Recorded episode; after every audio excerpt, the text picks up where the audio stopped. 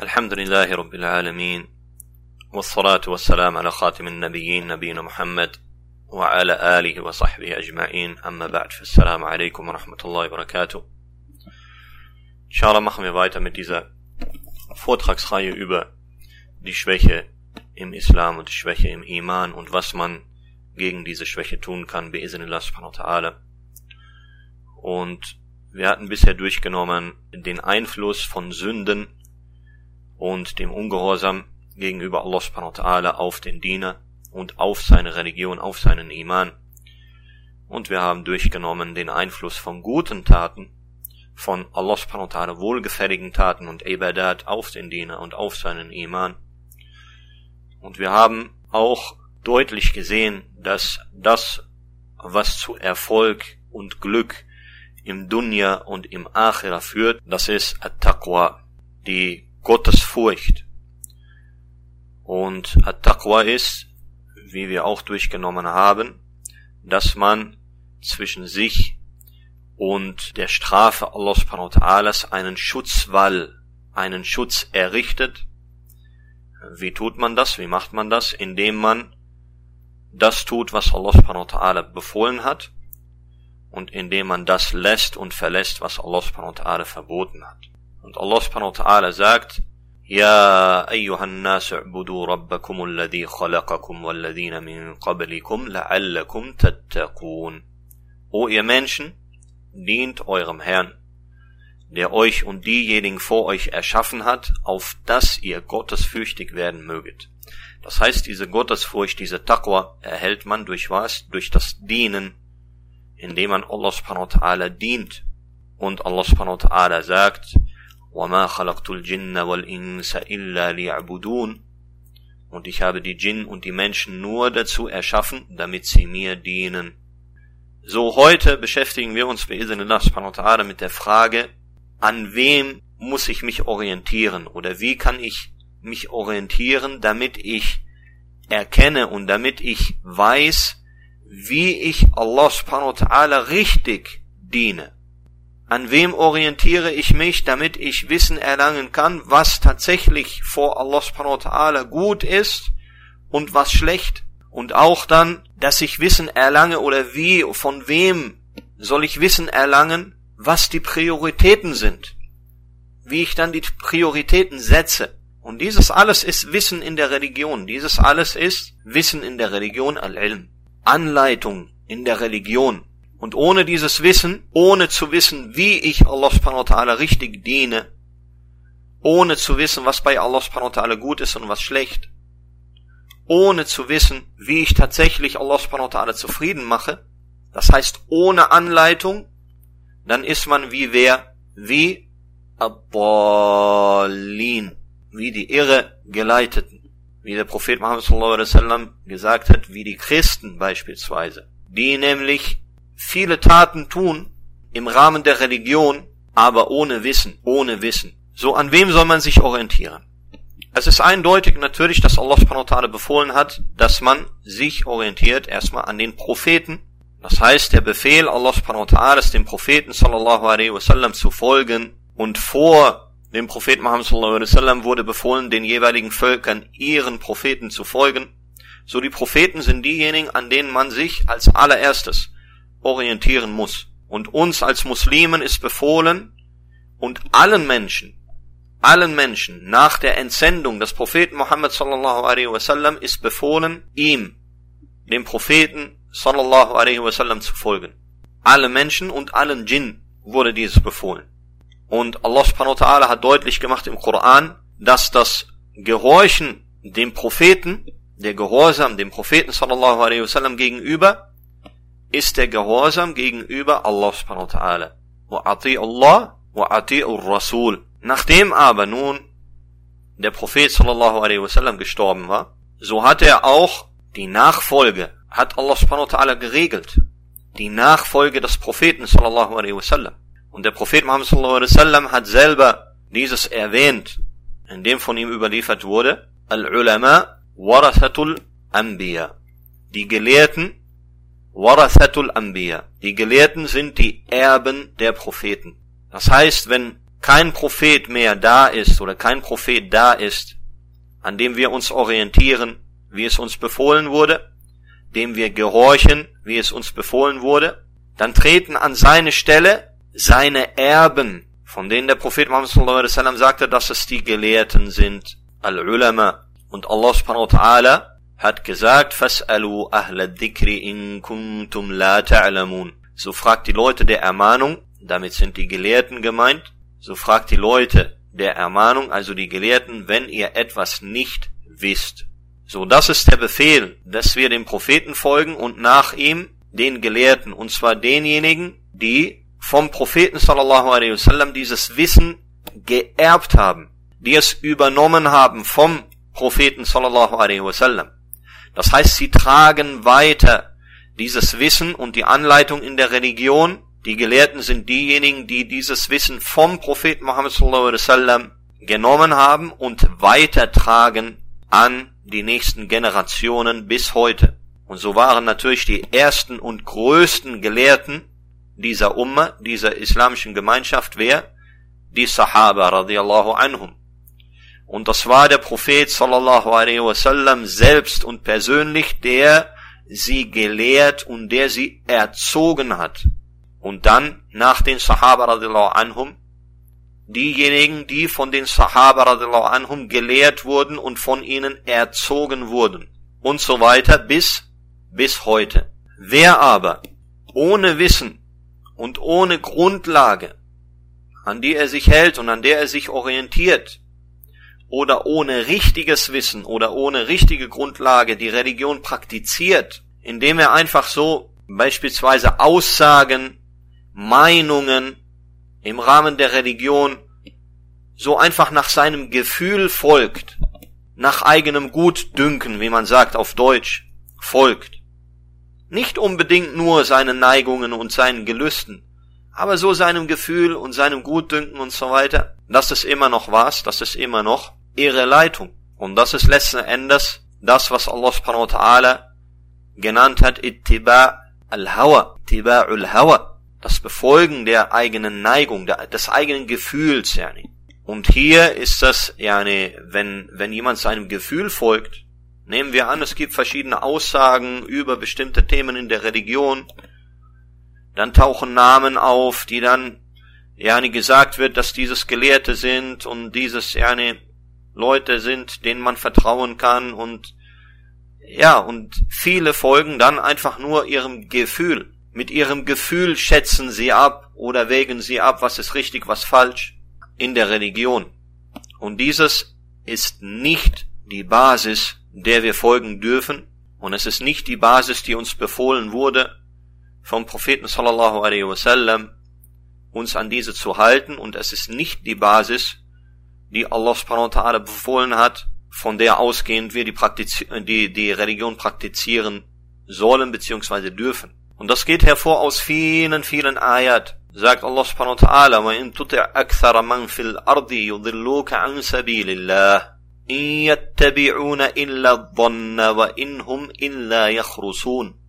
wenn du den meisten von denen, die auf der Erde sind, gehorchst, werden sie, sie dich von Allahs Weg ab in die Irre führen. Das heißt, hier in dieser Eier steckt drin, dass die Rechtleitung nicht unbedingt zu tun hat mit der Mehrheit. Und Allah subhanahu wa ta'ala sagt weiter, sie folgen nur Mutmaßungen. Und das ist ein weiteres Beispiel von Irreleitung, ein weiteres Merkmal, das ist ein weiteres Merkmal von Irreleitung, dass man Mutmaßungen folgt, die mit der Wahrheit nicht unbedingt was zu tun haben. Dieses, was ich gesagt habe, man schätzt ab mit dem eigenen Gefühl, einfach so gefühlsmäßig. Ja? Man mutmaßt, dass dieses richtig oder falsch ist, dass dieser oder jener einen bestimmten Hukum hat, dann beurteilt man und verurteilt man aufgrund von Mutmaßungen. Und Allah subhanahu wa ta'ala sagt, sie folgen nur Mutmaßungen und stellen nur Schätzungen an. Das heißt, ohne Beweise aus der Offenbarung Allahs an seinen Propheten sallallahu alaihi wasallam und ohne das Wissen über den richtigen Umgang und die richtige Anwendung beispielsweise von Beweisen. Und das ist was, was in die Irre führt. Das ist, was die Religion eines Muslims schwächt, was den Muslim selber schwächt, was ihn führt, zu Dingen, die verboten sind, zu Urteilen und Verurteilungen, die verboten sind, diese Mutmaßungen und diese Schätzungen, die nicht gebaut sind auf tatsächlichem Wissen, was weitergegeben wurde vom Prophet Muhammad sallallahu alaihi wasallam an seine Sahaba und nach den Sahaba an die Tabi'in und von den Tabi'in dann weiter an die Gelehrten.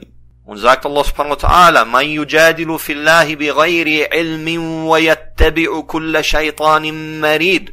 كتب عليه أنه من تولاه فأنه يضله ويهديه إلى عذاب السعير. Allah subhanahu wa ta'ala spricht über denjenigen, der über Allah, das heißt über Allah und seine Religion, ohne Wissen streitet. Ohne Wissen streitet. Das heißt, dieser hat sich nie systematisch von Gelehrten, die als Gelehrte gelten, Untergelehrten, Wissen angeeignet über die Religion und fängt an, über die Religion zu sprechen und über die Religion zu streiten. Allah subhanahu wa ta'ala spricht über diese der über Allah und seine Religion ohne Wissen streitet und jedem rebellischen Satan folgt.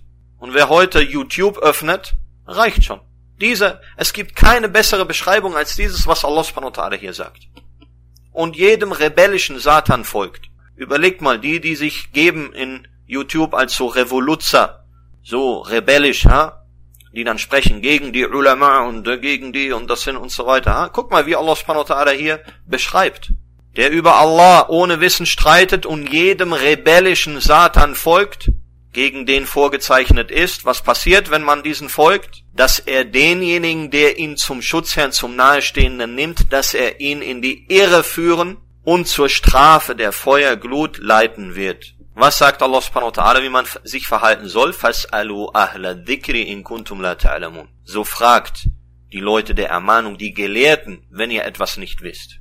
Und sagt Allah subhanahu wa ta'ala, أَفَمَنْ كَانَ عَلَى بَيِّنَةٍ مِّن رَبِّهِ كَمَنْ زُيِّنَ لَهُ سُوءُ عَمَلِهِ وَاتَّبَعُوا أَهْوَاءَهُمْ Ist denn einer, der sich auf einen klaren Beweis mit Wissen, dass er sich systematisch angeeignet hat von Lehrern, von Gelehrten, die dazu zum Lehren geeignet sind, die als Gelehrte unter Gelehrten gelten, gelten und nicht von Unwissenden als Gelehrte hochstilisiert werden. Nein, sondern die tatsächliche Gelehrte sind, die durch Gelehrte bestätigt werden und wurden. So sagt Allah subhanahu wa ta'ala hier, ist denn einer, der sich auf einen klaren Beweis von seinem Herrn stützt, auf dieses Wissen, wie jemand, dem sein böses Tun ausgeschmückt wird.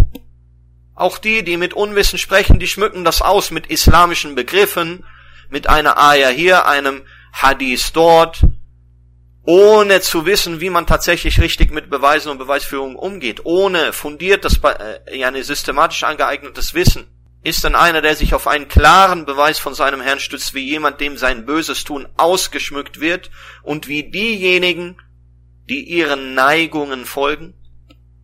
Hier haben wir wieder die Neigung. Auf welcher Basis stehst du? Stehst du auf einer Basis? Steht deine Religion auf einer Basis tatsächlichen systematisch von Gelehrten angeeignetem Wissen, das sie weitergegeben haben vom Prophet Muhammad sallallahu alaihi wasallam über die Sahaba radiallahu anhum, über die großen Aimma und Gelehrten dieser Umma, das lässt sich nachprüfen. Steht darauf deine Religion, dein Praktizieren, oder aber steht es auf Neigungen, dass man folgt so, ja, hm, nach Gefühl, der hört sich gut an, der hört sich nicht so gut an. Ja, das, was der sagt, ist richtig, das ist wahr. Der spricht die Wahrheit. Ja, mit welchem Maßstab misst du? Mit einem Maßstab des Wissens? Oder so nach Gefühl? Emotionsgesteuert? أرأيت من اتخذ إلهه هواه أفأنت تكون عليه وكيلا Was meinst du wohl zu einem, der sich seine Neigung zu seinem Gott nimmt? Würdest du denn Sachverwalter über ihn sein können? Es ist deutlich, dass wie gesagt, die Orientierung am Propheten sallallahu alaihi wasallam sein muss und an denen, die den Propheten sallallahu alaihi wasallam beerbt haben, mit diesem Wissen, was er weitergegeben hat, dieser Erziehung, die er gegeben hat, den Sahaba und dann die Sahaba ihren Schülern und diese ihren Schülern bis heute. Fas'alu ahla dhikri in kuntum la ta'lamun. So fragt die Leute der Ermahnung, die Gelehrten, wenn ihr etwas nicht wisst in der Religion. Sowie sieht es nun praktisch aus, Barakallahu fikum? Wie sieht es praktisch aus für jemanden, der sich jetzt, ich meine, wir sprechen jetzt über den deutschsprachigen Raum, wir sprechen über Deutschland, der sich jetzt in Deutschland befindet, kein Arabisch spricht, und das ist eine ganz, ganz große Sache. Barakallahu fikum. Eine ganz große Sache, denn wer Arabisch spricht, wer Arabisch versteht, der hat ein starkes Werkzeug in seiner Hand. Warum? Mit diesem Werkzeug kann er bis zu einem gewissen Grad, kann er prüfen, wenn er aufrichtig ist und wenn er das dann tatsächlich macht, was zu tun hat auch mit sich Wissen aneignen, der kann prüfen, dass wenn jemand was redet über die Religion, ob das übereinstimmt im Detail, nicht in den allgemeinen und pauschalen. Das ist das ist äh, ja nicht was ich meine, sondern im Detail, dass es im Detail übereinstimmt mit der Vorgehensweise und dem Urteil des Propheten sallallahu alaihi wasallam und nach ihm seiner Sahaba radiallahu anhum. Jemand, der Arabisch steht, kann hier prüfen, kann lesen. So was soll also der tun, der kein Arabisch kann? Natürlich soll er Arabisch so gut wie möglich lernen, dass er beginnen kann, systematisch sich Wissen anzueignen über die Religion, dass er Sicherheit erhält, wie er Allah subhanahu wa ta'ala tatsächlich zufriedenstellt auf richtige Art und Weise, wie er richtig praktiziert, was tatsächlich gut und was tatsächlich schlecht ist vor Allah subhanahu wa ta'ala. So aber praktisch gesehen nun ist das erste, was wir machen müssen, wie Allah subhanahu wa ta'ala sagt, dass wir heute in unseren Fragen über die Religion und wenn wir etwas nicht wissen, das heißt das Aneignen von Wissen über die Religion, dass wir Gelehrten folgen. Gelehrten. Und hier ist natürlich jetzt die große Frage, wie erkennt man einen Gelehrten oder Wissenden? Von denen oder von dem man nehmen darf, Wissen in der Religion.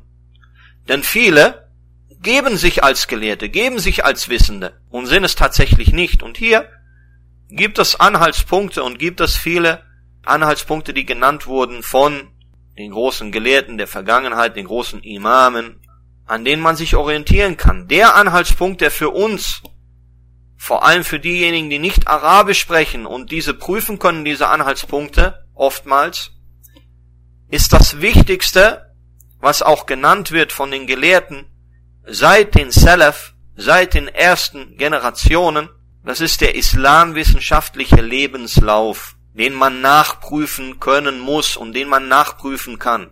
Das heißt, bei wem hat diese Person wie lange systematisch gelernt, bis dieser Person bestätigt wurde von Gelehrten, von anerkannten Gelehrten, dass sie dieses Wissen, was sie gelernt, systematisch gelernt hat über einen langen Zeitraum, dass sie dieses Wissen verstanden hat. Das heißt, dieser islamwissenschaftliche Lebenslauf, das bekannt ist von diesem jetzt, der entweder ein Gelehrter ist oder ein Wissender, von ihm muss bekannt sein, bei wem er wie lange systematisch gelernt hat und von wem sein Wissen bestätigt wurde. Was man nennt beispielsweise Teskia oder Teskia al-Ilmiya oder der islamwissenschaftliche Lebenslauf. Und das ist, was beispielsweise Ash-Shatibi rahimahullah gesagt hat. Er sagt, وَالْعَالِمُ إِذَا لَمْ يَشْهَدْ لَهُ الْعُلَمَاء فهو في الحكم باق على الأصل من عدم العلم حتى يشهد فيه غيره. Ash-Shatibi rahimahullah hat hier gesagt, dass ein Gelehrter, guck mal, er spricht sogar über einen Gelehrten, der Wissen hat, aber dieser Gelehrte bleibt so lange, Hukman, also urteilt man so lange über ihn, dass er ein Unwissender ist, bis andere Gelehrte sein Wissen bestätigt haben. Das heißt, ihm eine Testkehr gegeben haben. Das heißt, sein Wissen bestätigt haben, dass er tatsächlich Wissen hat. Erst dann kann man von ihm sagen, dass er Wissender ist oder Gelehrter ist. Und das bestätigt, was ich sage. Schaut, wir müssen schauen auf den islamwissenschaftlichen Lebenslauf. Und dieses Wissen kann nicht angeeignet werden durch so Selbststudium, ein bisschen hier lesen, ein bisschen da lesen. Warum? Weil es ist nicht nur wichtig, das Wissen an sich als auswendig gelernte Materie, sondern das Verständnis dieses Wissens. Wie ich immer sage, dieses große Thema von Usul Fiqh, zu wissen, was ein islamrechtlich gültiger Beweis ist, ist eine Sache. Aber die Vorgehensweise, wie man richtig umgeht in einer Beweisführung, wie man richtig eine Beweisführung tut und tätigt mit diesen islamrechtlich richtigen Beweisen, das ist ein ganz anderes Thema und das kann man nicht einfach nur durch hier und da mal lesen und hier und da mal hören und ein bisschen YouTube und so weiter und vielleicht Kassetten hören oder so über bestimmtes, kann man nicht. Warum? Weil es muss ein Lehrer da sein, der dich verbessert, der dich auf deine Fehler aufmerksam macht, die du tust als, als Schüler. Wer sich selbst beibringt, den Islam, durch Lesen oder Kassetten hören oder sonst irgendwas, der hat keinen Gegencheck, der hat keine Gegenprüfung. Er wird nicht aufmerksam gemacht auf eventuelle Fehler, Verständnisfehler, Denkfehler, die er tut und die jeder Mensch begeht diese Fehler. Vor allem dann, wenn die Themen größer, komplizierter werden. Und das sieht man jeden Tag bei Geschwistern, die sich selbst beigebracht haben, die selbst gelesen haben, ohne einen Gelehrten, der sie auf ihre Fehler aufmerksam macht, der sie verbessert, der diskutiert und der sie, ja nee, erzieht in dieser Sache und der an ihrem Puls ist sozusagen, ob sie das richtig verstehen, was sie lesen und was sie hören. Deshalb ist es so wichtig, deswegen haben alle Gelehrte darauf hingewiesen, dass es so wichtig ist, dass man eben diesen Lebenslauf vorweisen kann, von welchen Gelehrten man gelernt hat, systematisch gelernt hat und von welchen Gelehrten bestätigt wurde dann dieses Wissen als richtiges, richtig verstandenes Wissen. So, das ist also das Erste, wie wir auch in Deutschland prüfen, von wem wir die Religion nehmen dürfen, von wem wir in der Religion hören dürfen. Islamwissenschaftlicher Lebenslauf. Und dann auch, das heißt, man orientiert sich an einem Gelehrten, der tatsächlich ein bestätigter, von Gelehrten bestätigter Gelehrter ist und nicht der genannt wird von Juhal oder Halbwissenden, wird gesagt, ja, wie, wie wir hören so oft, ja, wir halten uns auch an Gelehrte. Ja, dann nenne diesen Gelehrten. Und dann nennt er Namen, diese Namen sind nicht bekannt als dass sie wirklich Gelehrte sind und wirklich in den islamischen Wissenschaften wirklich gearbeitet haben und Arbeiten abgeliefert haben, die tatsächlich den Maßstab, dem Maßstab islamwissenschaftlicher Arbeit äh, entspricht und die eben nicht bestätigt wurden durch andere Gelehrte. Und das ist ein Riesenproblem. Und das ist auch, was gesagt wurde. Was gesagt wurde von Ibn Mas'ud, radiallahu anhu, indem er gesagt hat, innakum fi zamanin kathirun ulama'u, qalilun khutaba'u.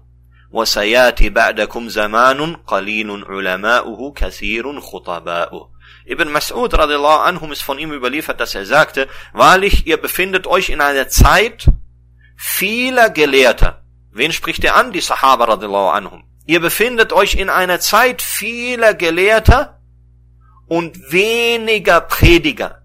Wenige Prediger. Viele Gelehrte, wenige Prediger. Das heißt, die sprechen einfach über die Religion predigen, aber ohne tatsächliches, fundiertes, systematisch angeeignetes Wissen.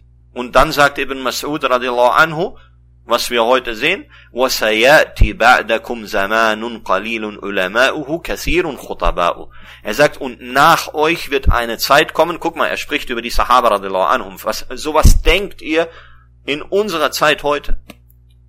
Sagt er, und es wird eine Zeit nach euch kommen mit wenigen Gelehrten und vielen Predigern.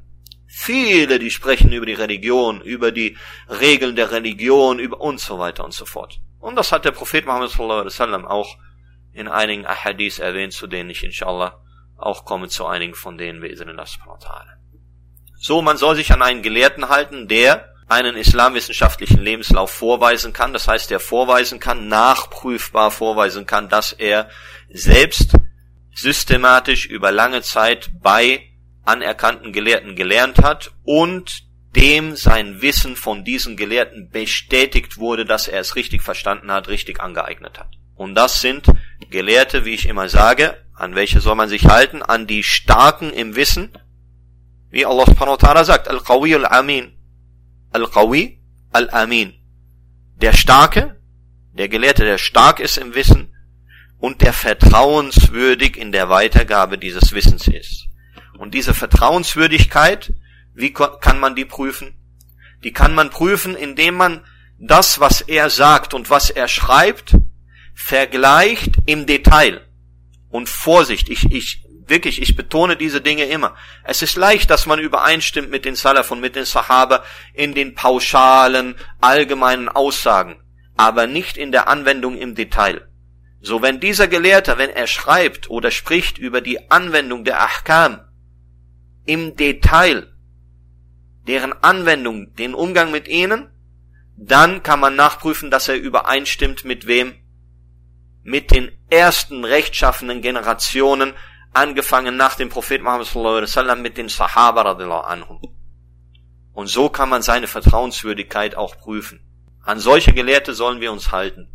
Weiterhin sollte man sich im Fiqh, in der Regel- und Rechtswissenschaft des Islam, wo die praktische Seite, das heißt, wie man den Islam praktisch ausführt, praktisch äh, in yani, äh, lebt und umsetzt in Wort und Tat, das ist Fiqh.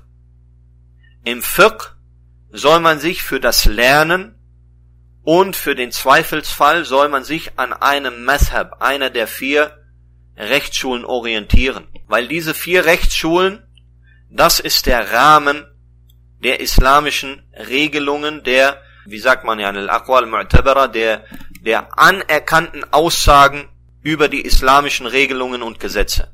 Das sind die vier Rechtsschulen.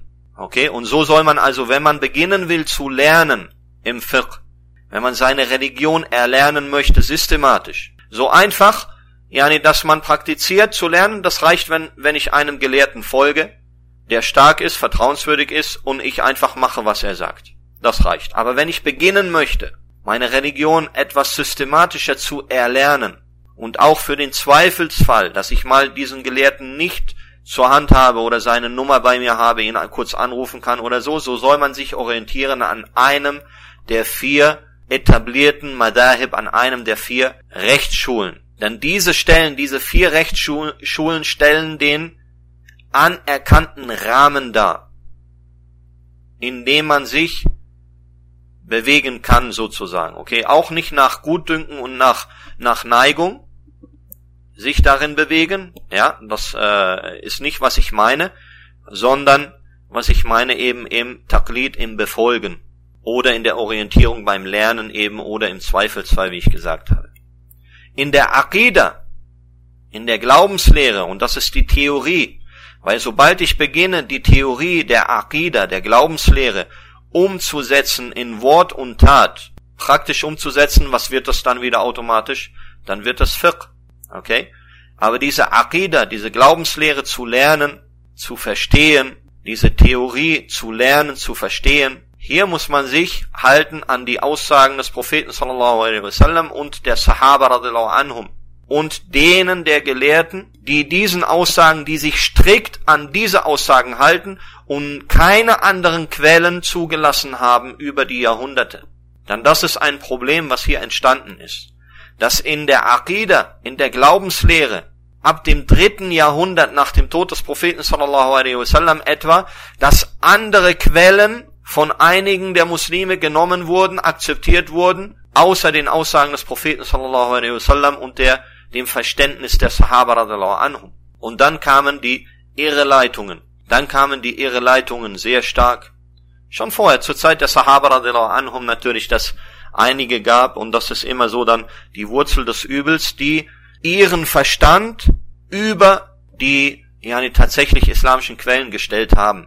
Ihren Verstand über die Gelehrten schon der Sahaba radiallahu anhum gestellt haben und dann selber ihren eigenen Neigungen gefolgt haben. Und so sind sie also dann in die Irre gegangen in Fragen der Akida, in Fragen der Glaubenslehre. Und deswegen in der Akida müssen wir immer schauen, dass wir den Gelehrten folgen, dem Gelehrten folgen, der sich strikt an die Aussagen des Propheten sallallahu alaihi wasallam und der Sahaba radiallahu anhum hält. Und der über ein Thema in der Akida sammelt und nennt die Aussagen des Propheten Muhammad sallallahu alaihi wasallam darüber und der Sahaba radiallahu anhum, der in über, der in Einklang steht in seiner Aussage mit den Aussagen des Propheten Muhammad sallallahu alaihi wasallam und der Sahaba und der nicht groß rumphilosophiert und mit seinem mit seinem eigenen Verstand und mit seinem ja mit mit äh, mit Logik kommt und äh, ja rumphilosophiert, sagen wir es so, okay? der viel redet, außerhalb der Ahadith und der Überlieferung der Sahaba radiallahu anhum. Hier müssen wir aufpassen. Das heißt, in der Aqidah denen folgen, die tatsächlich immer argumentieren in der Aqidah, immer sammeln in der Aqidah die Aussagen des Propheten sallallahu alaihi wasallam und der Sahaba radiallahu anhum. Was wir auf keinen Fall tun dürfen, wie ich das schon angedeutet habe, Leuten folgen, die nicht systematisch bei Gelehrten gelernt haben und deren Wissen nicht bestätigt wurde durch von Gelehrten anerkannten Gelehrten. Und das ist was, wie gesagt, Ash-Shatibi auch gesagt hat. Ja, über einen, der zwar Wissen hat, aber der nicht ja, nee, bestätigt wurde, nicht anerkannt wurde, so darf man nicht ihn nehmen. Warum? Weil wenn wir dieses nicht einhalten und von jemandem nehmen, der sich halt gut anhört, der hier und da ein bisschen, ja, nee, islamisch sich anhört und hier eine Ayah und hier ein Hadith und eigenes Verständnis, ohne systematisch gelernt zu haben, ohne, wie ich schon auch gesagt habe, yani erzogen worden zu sein, auf seine Fehler hingewiesen worden zu sein von einem tatsächlichen Gelehrten. Wenn wir so jemandem folgen, dann passiert das, was der Prophet Muhammad sallallahu alaihi wasallam vorhergesagt hat, was passieren wird. Dass die Leute nämlich Leute in der Religion befragen, dass die Menschen, dass die Muslime Leute in der Religion befragen, die Juhal sind, die tatsächlich Unwissende sind, die dieses Wissen nicht richtig verstanden haben, nicht richtig umsetzen. Und so sagt der Prophet Muhammad sallallahu alaihi wasallam, oder so ist überliefert, von Abi Musa al-Ash'ari radiallahu anhu, dass der Gesandte Allah sallallahu alaihi wasallam sagte, Inna bayna yaday sa'at al-harj. قالوا وما الحرج قال القتل قالوا أكثر مما نقتل Inna lanaktulu kulla amin aksara min saba'ina alfa. Der Prophet Muhammad sallallahu alaihi wasallam hat gesagt, eines Tages, wie überliefert ist von Abi Musa al-Ashari radiallahu anhu, wahrlich vor der Stunde wird es Al-Harj geben. Sie, also die Gefährten radiallahu anhum, haben ihn dann gefragt, und was ist Al-Harj? Und er hat gesagt, das Töten. Daraufhin haben sie gesagt, radiallahu anhum, mehr als wir töten? Tatsächlich töten wir jedes Jahr mehr als 70.000. Da erwidert der Prophet sallallahu alaihi wasallam, innahu laysa bi qatlikum al-mushrikin. ولكن قتل بعضكم بعضا. Er hat gesagt, sallallahu alaihi wasallam, es ist wahrlich nicht durch euer der Muslime töten der Mushrikin, sondern euer, also der Muslime gegenseitiges töten. قالوا ومعنى عقولنا يومئذ Sie haben gefragt, und wir, also die Muslime, sind bei Verstand in jener Zeit? Die haben das nicht verstanden. Wie kann das sein? Muslime töten sich gegenseitig. Und mehr als sie in dieser Zeit die Sahaba anhum getötet haben, die Mushrikin, in den kriegerischen Auseinandersetzungen, das haben sie nicht verstanden. Und haben gefragt, und wir, die Muslime, sind bei Verstand in jener Zeit? Da sagt der Prophet Muhammad sallallahu alaihi wasallam, innahu latunza'u uqulu ahli dhalika zaman ويخلف له هباء من الناس يحسب أكثرهم أنهم على شيء وليسوا على شيء. Der Prophet Muhammad sallallahu alaihi wasallam hat dann gesagt, wahrlich, der Verstand wird von den Leuten dieser Zeit genommen, von den Muslimen dieser Zeit wird der Verstand genommen. Und in ihr, also in dieser Zeit, werden unbedeutende und törichte Personen zurückbleiben. Personen, die eigentlich nichts zu sagen haben normalerweise. Über die die meisten denken, über die aber die meisten auch unter den Muslimen denken, dass sie auf etwas sind. Das heißt, dass sie Wissen besitzen, dass sie Verstand haben, Hikmah, dass sie die Wahrheit sprechen, wie wir das heute immer hören auch. Was sagt der Prophet Muhammad sallallahu alaihi wasallam? Über die die meisten denken, dass sie auf etwas sind, während sie tatsächlich auf nichts sind. Das heißt, die tatsächlich kein Wissen und keinen Verstand haben. Und dann passiert dieses, was der Prophet Muhammad wasallam gesagt hat. Dann wird es zu dieser Spaltung unter den Muslimen kommen, dann wird es zu kriegerischen Auseinandersetzungen unter den Muslimen kommen, dann wird es zu vermehrtem Töten kommen unter den Muslimen und so weiter. Und was ist der Grund? Dass die Menschen folgen Leuten, die sich geben als Wissende, die von den Menschen bezeichnet werden als Wissende, die tatsächlich kein Wissen haben. Die nicht einen islamwissenschaftlichen Lebenslauf vorweisen können, dass sie systematisch über lange Zeit gelernt haben bei Gelehrten und ihr Wissen bestätigt wurde durch Gelehrte und ihr Wissen ständig bestätigt wird durch Gelehrte und man das nachprüfen kann, je mehr Wissen man selber hat, indem man ihre Aussagen, ihre Handlungen vergleicht mit den Aussagen, Handlungen und Vorgehensweise der Sahaba radiallahu anhum nach dem Propheten sallallahu alaihi wasallam indem man ihr Verständnis der Religion und der Vorgehensweise in der Religion vergleicht mit dem Verständnis der Sahaba anhum und nochmal gesagt, nicht nur in den allgemeinen und pauschalen großen Aussagen, sondern im Detail, in der Vorgehensweise, in der praktischen Vorgehensweise im Detail.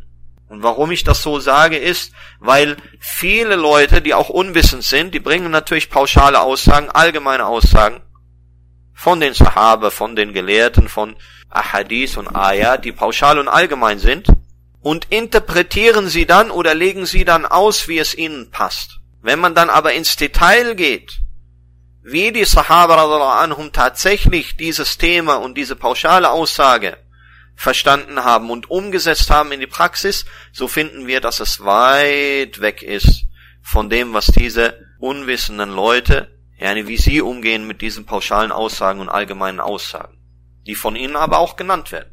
Deswegen nenne ich diese Sache, ja, dass es um das Detail und um die Umsetzung, um das Verständnis im Detail geht. So, das ist, sind so ein paar Punkte, wie wir vorgehen müssen, um uns orientieren zu können in der Religion, um uns Wissen und dadurch Stärke aneignen zu können in der Religion und somit im Iman.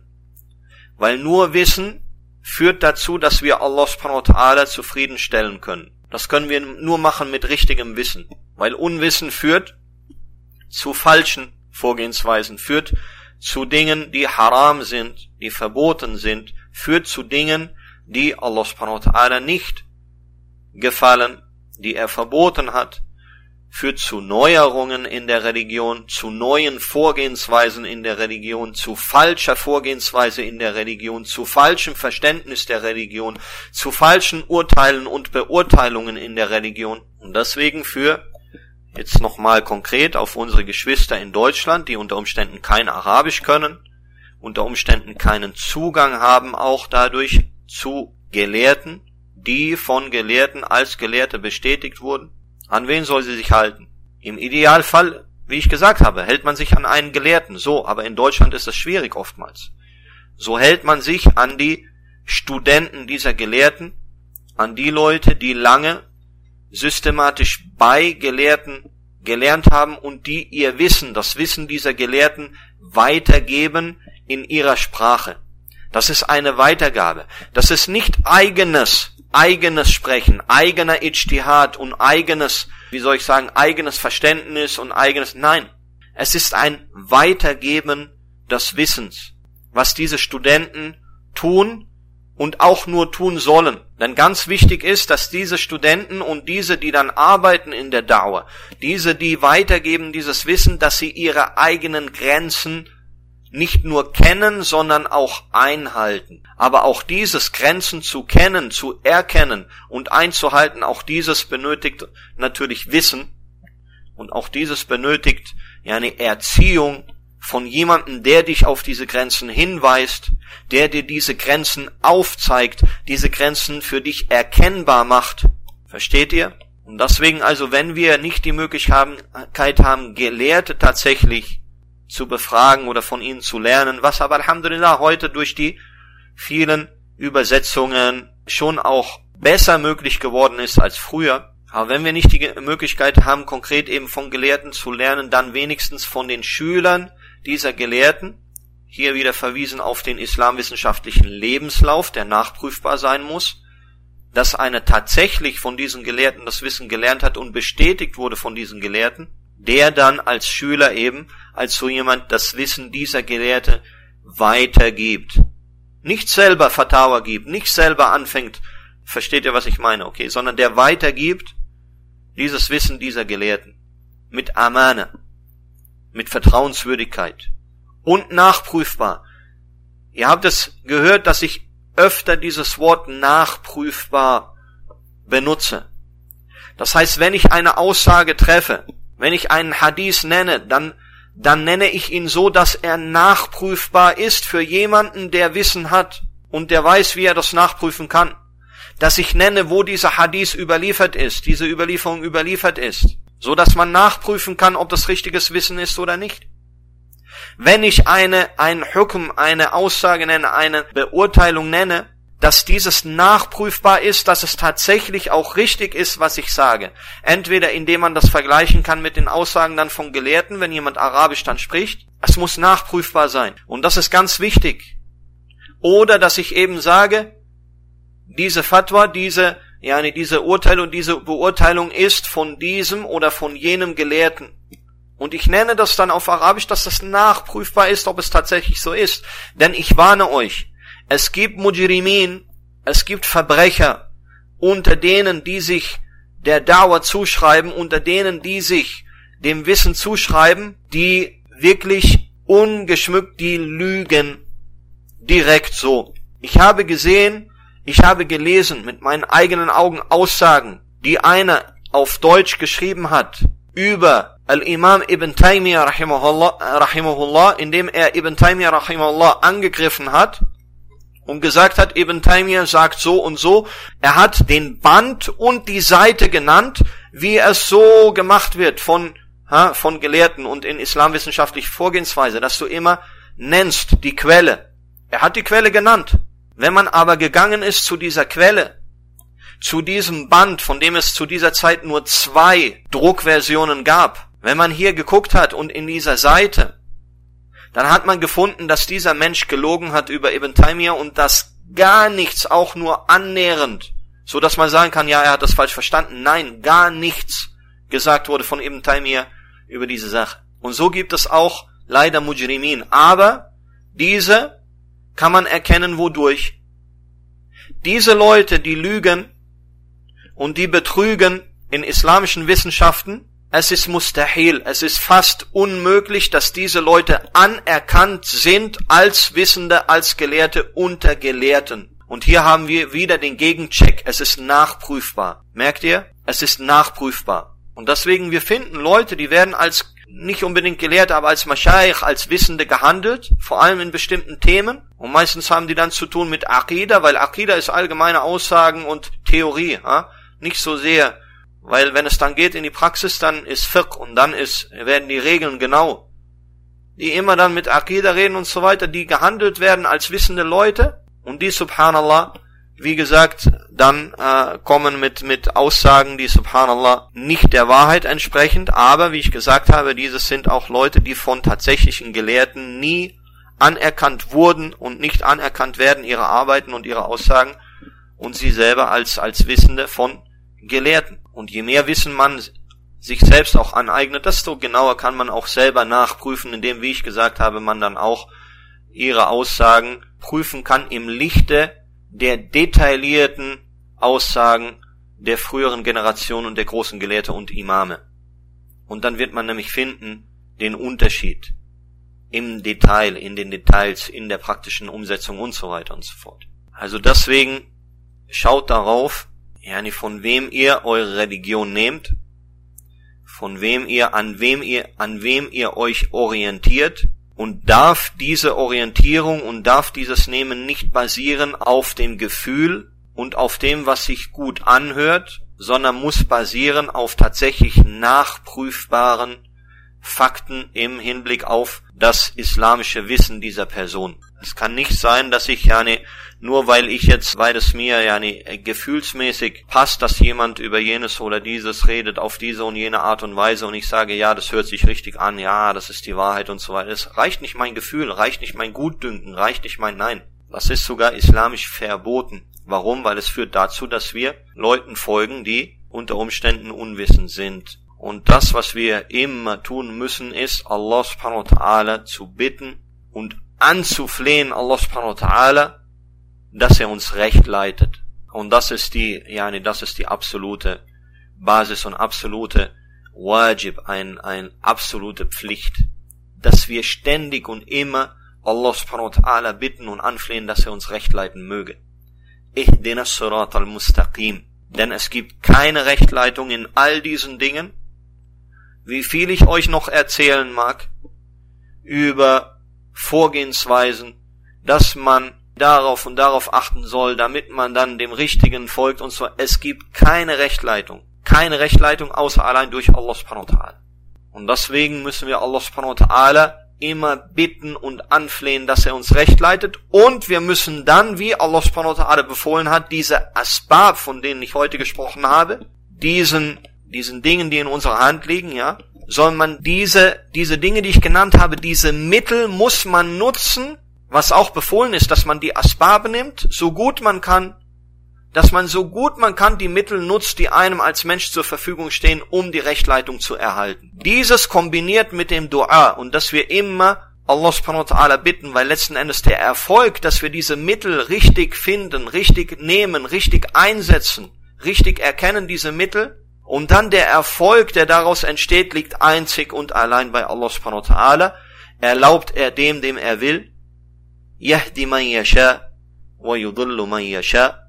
Er leitet den recht, den er will und lässt den in die Irre gehen, den er will. Wobei Allah subhanahu wa ta'ala niemals und mit niemandem ungerecht ist. Und das ist auch ein Punkt, dass die Irreleitung basiert auf der Gerechtigkeit Allah subhanahu wa ta'ala, weil dieser Mensch es auch nicht verdient hat, recht geleitet zu werden. So Allah subhanahu wa ta'ala dabei, wenn wir sagen, Yahdi man yasha, er leitet recht, wen er will, und er lässt den in die Irre gehen, wen er will, dabei fügt er niemandem Unrecht zu, sondern ist auch zurückzuführen auf was? Auf die Gerechtigkeit wenn Allah subhanahu wa ta'ala jemanden in die Irre gehen lässt, so hat das zu tun auch mit dieser Person und der Gerechtigkeit, die Allah subhanahu wa ta'ala walten lässt im Hinblick auf diese Person. Und die Rechtleitung, die Hidayah, ist nicht unbedingt nur Gerechtigkeit, sondern eine Gnade Allah subhanahu wa ta'alas. Ein Geschenk Allah subhanahu wa ta'alas, das er gibt, wem er will. Diese Gnade, die, er gibt, wem er will. So kann Allah subhanahu wa ta'ala den größten Sünder recht leiten und ihn dann ins Paradies eingehen lassen. Das ist eine Gnade und ein Geschenk von Allah subhanahu wa ta'ala, das er gibt, wem er will. Aber wen er in die Ehre gehen lässt, das ist gebaut auf was? Auf der Gerechtigkeit. Weil es in dieser Person etwas gibt, was es nun, ja nee, die Gerechtigkeit ist, ihn in die Irre gehen zu lassen und dem Feuer zuzuführen. وَنَسْأَ اللَّهُ سُبْحَانَهُ وَتَعَالَى الْعَفْوَ الْعَافِيَ وَالْهِدَايَةَ الدَّائِمَةَ so, das soll reichen für heute. Inshallah kommen wir das nächste Mal dann zum letzten Teil dieser Vortragsserie, Be'iznillah subhanahu wa ta'ala, indem wir dann ganz konkret Punkte festlegen, Be'iznillah subhanahu wa ta'ala, Punkte besprechen, wie wir ganz konkret vorgehen sollen in unserem Leben, was wir konkret machen können in unserem Leben, um stärker zu werden in der Religion, um stärker zu werden im Iman, um die Religion so umsetzen zu können für die Zufriedenheit Allah subhanahu wa ta'ala, wie wir uns das wünschen als Muslime. هذا والله تعالى أعلم وصلى الله وسلم على نبينا Muhammad وعلى آله وصحبه أجمعين möge Allah subhanahu wa ta'ala euch reichlich belohnen für euer, eure Bemühungen um Wissen in der Religion und möge Allah subhanahu wa ta'ala unser aller Wissen mehren und möge Allah subhanahu wa ta'ala uns recht leiten und möge Allah subhanahu wa ta'ala uns zu jenen gehören lassen, die dieses Wissen allein für seine Zufriedenheit in Wort und Tat praktisch umsetzen und dieses richtig umsetzen. Möge Allah subhanahu wa ta'ala uns zu Ahli Sa'ada, zu den Leuten der Glückseligkeit machen und von denen sein lassen im Dunya und im Akhira. Möge Allah subhanahu wa ta'ala euch durch dieses, diese Bemühung um Wissen einen Weg in Jannah erleichtern. Möge Allah subhanahu wa ta'ala euch und euren Iman stärken und schützen. جزاكم الله خيرا وبارك فيكم والسلام عليكم ورحمة الله وبركاته.